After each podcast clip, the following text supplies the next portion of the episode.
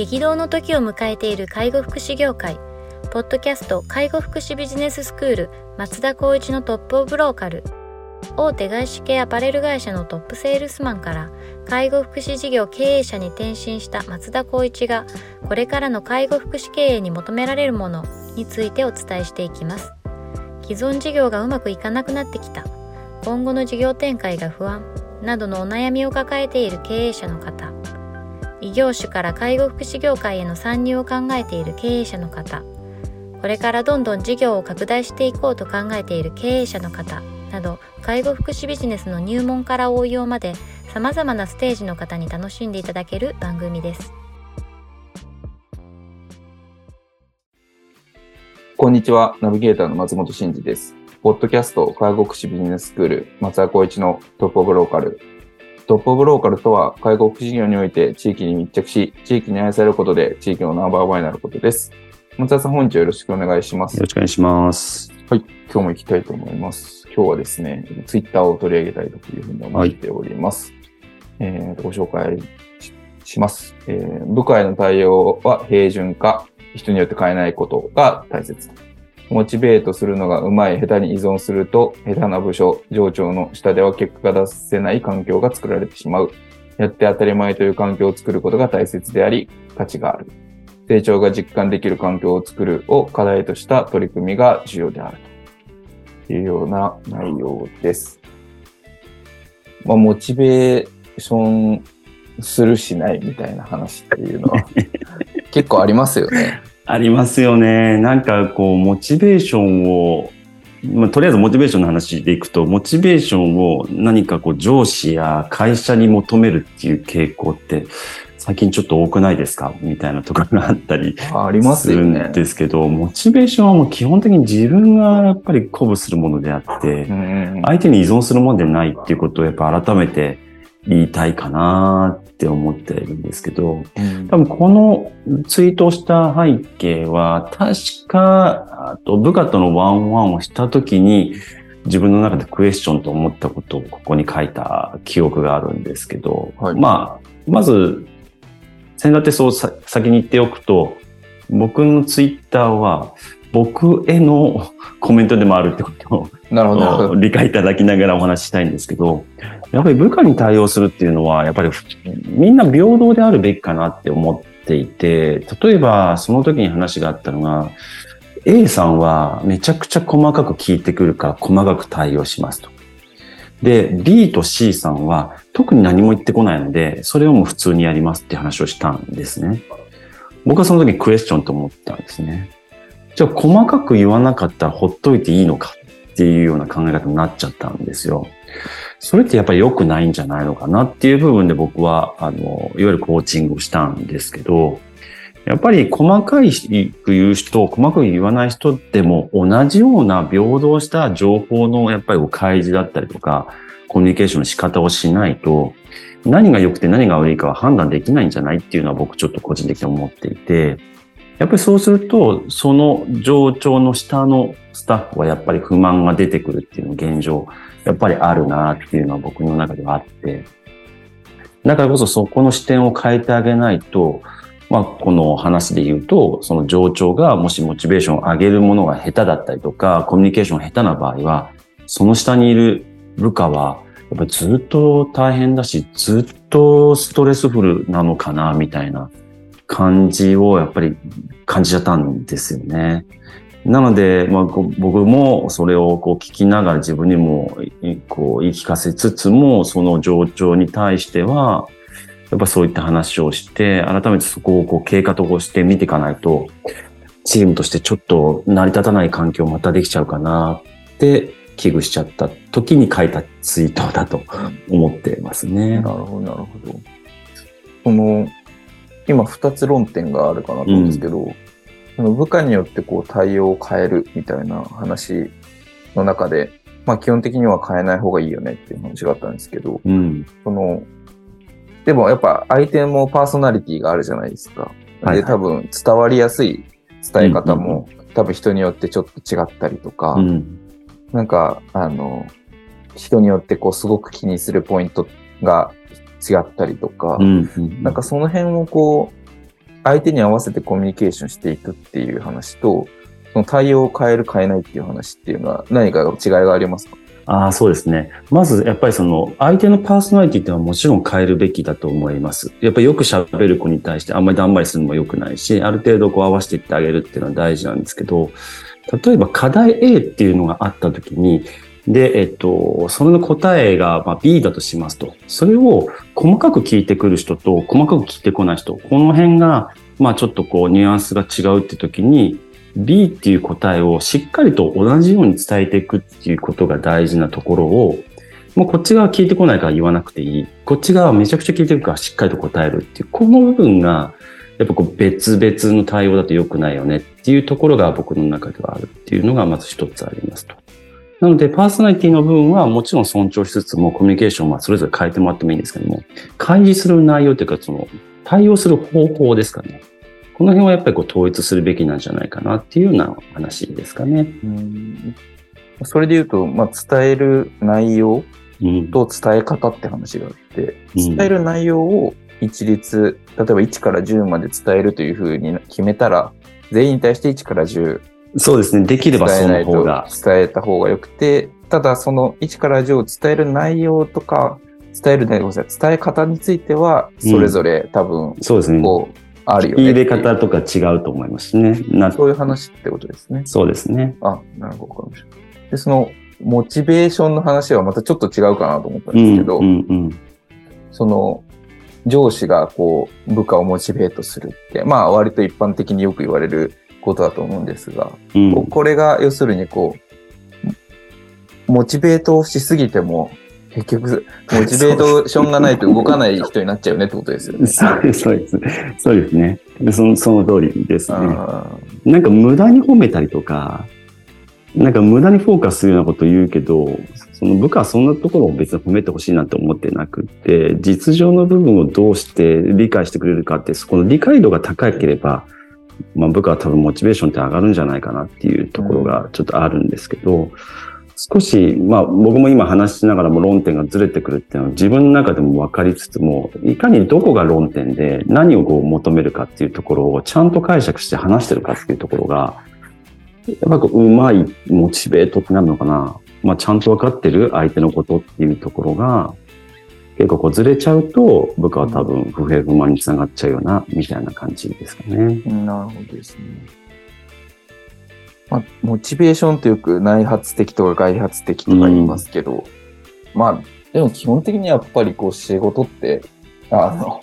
自分で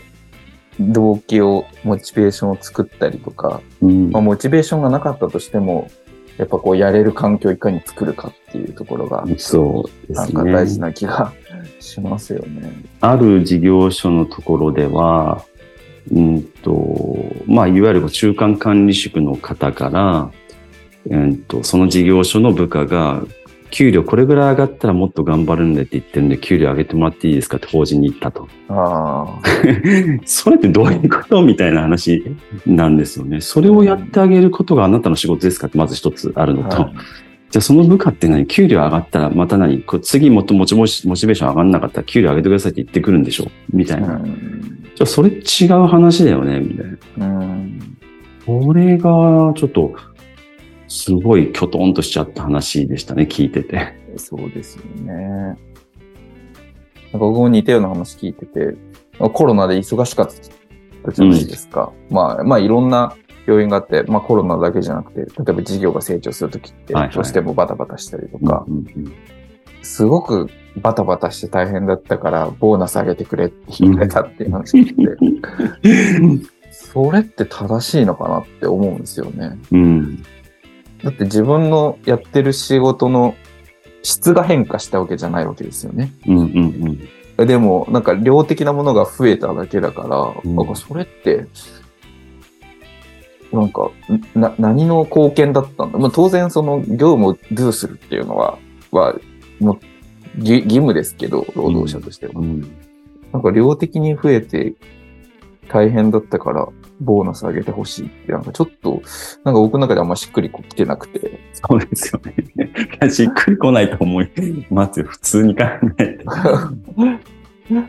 でもこういうのがま、やっぱりこう、なんだろうな、定量評価っていうんですか？うん。いうのがないと、やっぱりまかり通る会話なんだなってすごく思っちゃいますよね。原子がどこにあって、それをどれぐらいで分配できるかみたいな。うん。まあそんな細かく言ったところでっていうのもあるかもしれないんですけど、まうんあそれがあってのコミュニケーションっていうのが、やっぱないといけないんだろうなって思っちゃそうですね。なんかさっきの話でいくと、うん。例えば今まで10やっていたものが12になって、うんうん12の分時間が増えて大変だったからボーナス上げてくれって言ったわけじゃないですか。で、10だったものが12になっても8の労力でやれるようにするのが多分仕事なんですよう。ん。そうなんですね。で、そこが価値なわけであって、うんうんで、10が12になって12の労力でかかってやってたの、その2分は多分残業になっちゃってるから、うんうん。残業代払っとるやんって話じゃないですか。うんうんだから、いや、僕、今まで10かかっていたものが12になったけど、自分はこういう工夫をして8でできるようにして、時間内に終えるようにしたよって言ってくれたら、あ、それはあなたの成果だねってなるけど。単純に足し算してって増えてるのをそのままやってたら、ただ残業代が乗っかってさらにボーナスって話になっちゃうから、やうんっぱそれってなんかやっぱ違和感あるよなと思っちゃうんですよね。ちょっと話が全然変わっちゃいましたけど。いやいや、でも、それも入ったコメントだと僕は思いますよ。マジで。いやなんか、ききっとだから、うん、やっぱ、そ、それってすごくわかるのは、例えば経営者の人たちが求めているポイントと、本人が頑張っているって感じてるポイントが明確にずれてるうん。んだと思うんですよね。うんまあ、それはやってくれてありがとうってことはあると思いますけど、うんうんでも、だからといって、それが評価されて成果につながるかっていうと、うんなんかちょっと違いますよね。なんか思ってしまう。いや、本当そうですよね。もう、やっぱりこう、なんだろう、何かを進言するとか、提案するとか、まあ、直訴するっていうところに関しては、今のような話ですよね。12ではなくて8にしましたっていうところを伝えれば、やっぱりこう、全体的な業務の効率化できてるわけだし、そうそうそう。利益につながってるっていう判断が、じゃあって言って、やっとテーブルに乗ると思うんですけど、ね。いや、自分にかかっちゃったんで、ボーナスくださいとか、いやいや、もうコストもっと増えとるしっていう話になっちゃうんで、ね。いや、そこにおいての議論で、こう、わっとなってモチベーション下がりますは、超おかしくないみたいな。そうです。だから頑張るポイントがずれてて頑張ってるのに、じゃなくて頑張ってるやったからうん。評価されないからモチベーション下がるっていうのはう、んうんやっぱりちょっとそれはね 自分のことし自分しか見てないよねって感じが。そうそう。仮にさっきの話に戻りますけど、じゃあ、賞与上げてくださいって言ってますなら上げてくださいって中間管理職が言ってきました。うんじゃあ、経営層からは、いや、それは無理だから、違うからって、まあ、12じゃなくて8にしてくれればいいよって言って、その中間管理職のものも下に対しては、いや、やっぱ会社ダメだって言ってたから。って言っちゃったら終わりなんですよね。はいはい。いや、こういう風にやって、こうすることが大事だからって言ってくれればいいんですけど、そこを言えてないっていうような中間管理職もいるっていう。なるほど、なるほど。それがまたね、かなりのネックっていうのは、多分いっぱいあるんじゃないかなって思います、ね。そうですよね。そう、だからちょっと、あの、話がだいぶ拡散し気味になっちゃいましたけど。まあでも、でも面白いです、この話。そういう、だからそういうのが結局成長実感なんだと思うんですよね。この、あの、ツイッターに書いてある。その、やっぱ、10の仕事が12のボリューム降ってきて、12でこなしてたら、それはただのこの疲労しかないですけど、うん。10の仕事が12降ってきても8でできるようになった、そこの工夫とかうん。考えるっていうことがやっぱりこの自分の成長だったりとかにつながるはずなんで、うん。やっぱこう考えながらどうやったらこれを効率的にやれるんだろうっていう、うんこれ無理じゃない時間内に、でもやるに方法があるはずだっていう、うん。うん。なんかそこの思考がないと、ただやらされて、ただ大変だって、ただその大変な仕事やりきったから金くれって、それはお前残業もらっとるやろうがって話にやっぱなっちゃうし、そうですねだから。それすごく僕もこう個人的に腑に落ちないのは、あ、じゃあ頑張って工夫して効率的にやって、定時内に量増えたけど終わらせましたっていう人があまりに報われなくないですかと。まあ、確かに。本当そうですよね。普通にやりきれる人が、なんか何も言わなくてとかってなりがちじゃないですか。ああ、そうそうそうそう。そうそう考えると一番冒頭に言った話がそれですね。細かく言ってる人がそうで、細かく言わない人に対しては全然、もう、あもう他っといてもできるからいいよね、みたいな。このコミュニケーションもおかしいよっていううん感じですかね。そうですね。まあちょっとこの辺が あの、経営者の方たちだったら多分みんなうなずいて聞かれてると思いますけど。そうですね。本当にそう思います。